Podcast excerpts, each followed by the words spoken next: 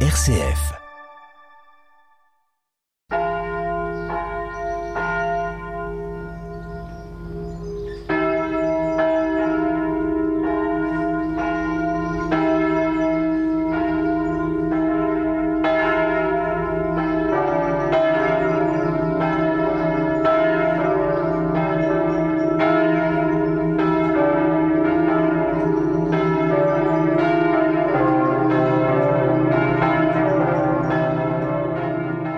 Chers auditeurs, bonjour.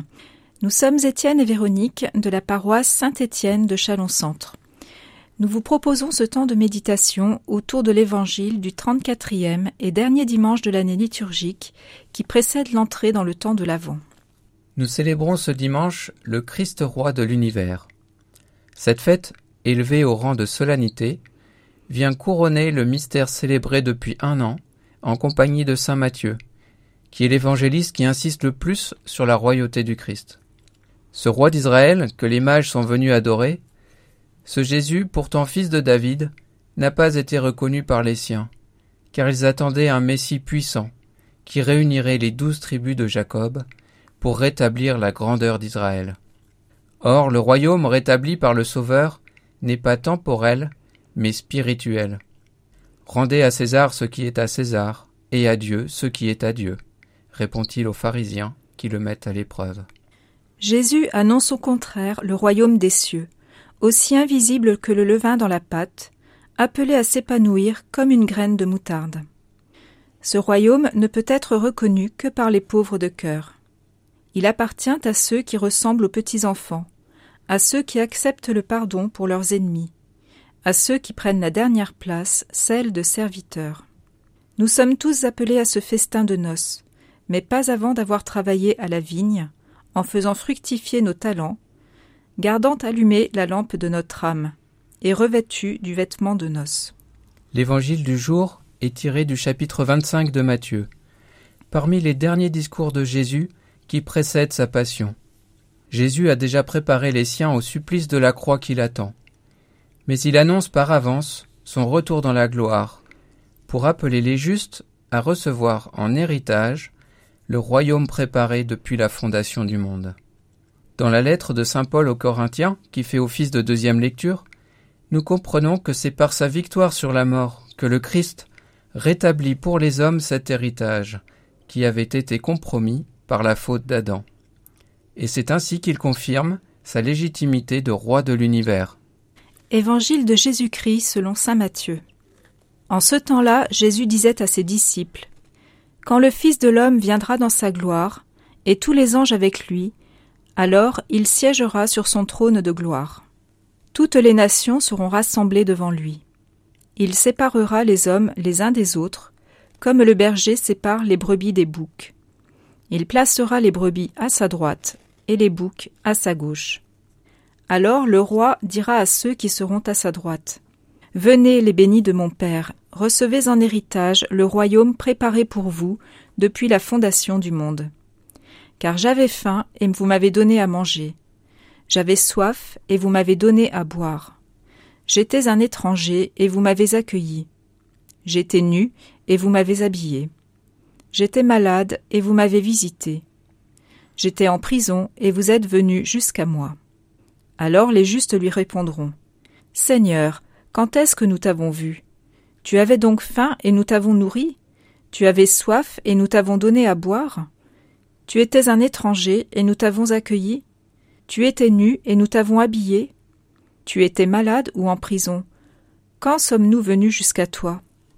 Et le roi leur répondra Amen, je vous le dis.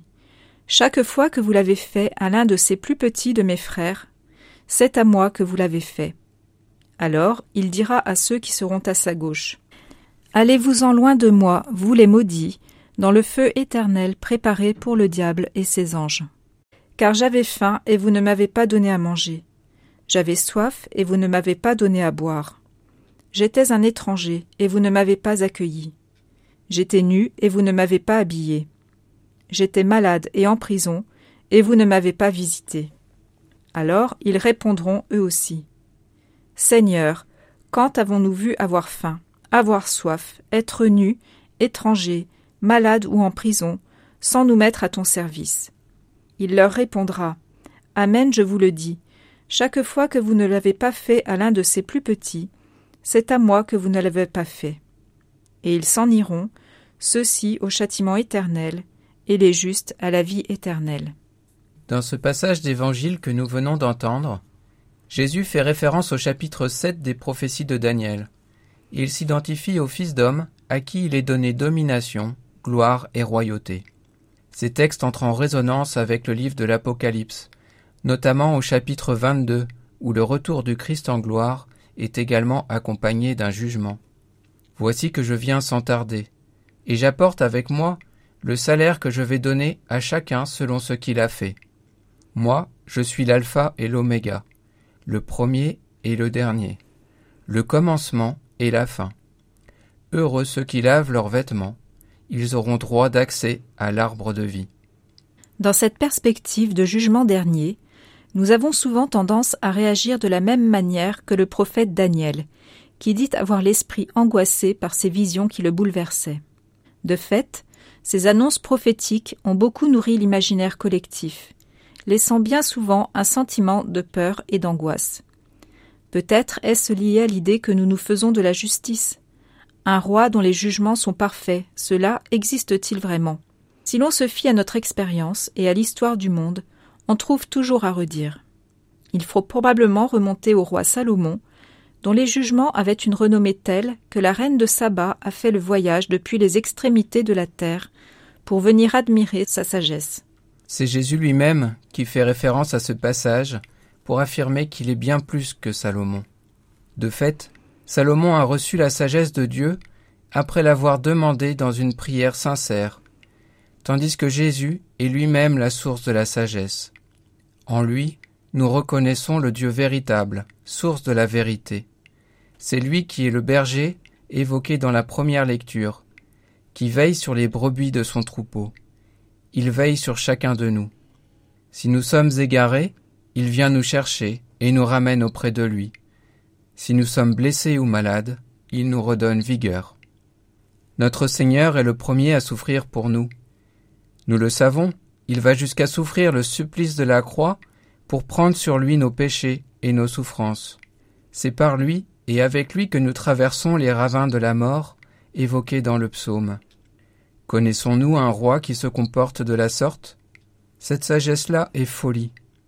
Mais ce qui est folie de Dieu est plus sage que les hommes. Si nous acceptons d'entrer dans cette folle dynamique d'amour, alors nous pouvons reprendre à notre compte l'image du corps proposée par saint Paul, pour comprendre comment s'opère l'union avec le Christ. Nous sommes les membres d'un seul corps dont le Christ est la tête. Il a voulu ainsi qu'il n'y ait pas de division dans le corps, mais que les différents membres aient tous souci les uns des autres. Si un seul membre souffre, tous les membres partagent sa souffrance. Si un membre est à l'honneur, tous partagent sa joie. Alors, avec le Christ, nous avons froid, faim et soif avec ceux qui manquent du minimum vital. Nous ressentons la solitude et le désarroi avec ceux qui sont isolés, malades ou en prison, et c'est naturellement que nous désirons prendre soin de nos frères. En prenant soin de ces plus petits de nos frères, c'est à notre Seigneur Jésus-Christ que nous le faisons, et nous entrons de fait dans son royaume sans même nous en rendre compte.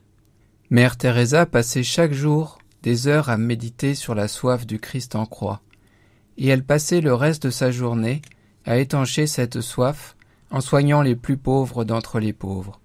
À notre tour, entrons dans cette communion d'amour par nos offrandes de chaque jour. Si on ne s'en sent pas la vocation d'une mère Teresa, sûrement nous pouvons imiter la petite Thérèse, elle qui offrait chacune de ses plus simples actions, en apparence insignifiantes, mais rendues divines parce qu'elles étaient accomplies dans l'amour de notre Seigneur Jésus. Pour nous préparer à ce moment décisif de la rencontre avec notre Seigneur, ne négligeons pas les sacrements prodigués par l'Église, grâce à ses ministres ordonnés. Dans le sacrement de réconciliation d'abord, nous pouvons autant de fois que nécessaire laver notre vêtement dans le sang de l'agneau. Puis, en nous approchant de la table eucharistique, ayant une âme renouvelée, nous pouvons goûter par avance à cette union entière et véritable avec le corps de notre Seigneur. Ainsi nous n'aurons plus peur du jugement, et l'avènement de ce royaume d'amour, nous pouvons le réclamer de tout notre cœur en priant le Notre Père. Que ton règne vienne, ta volonté soit faite. Pour accompagner notre méditation, nous avons choisi le chant de l'Emmanuel. Toi, Seigneur, notre Dieu, tu nous as rachetés, Roi puissant et glorieux, nous voulons t'acclamer.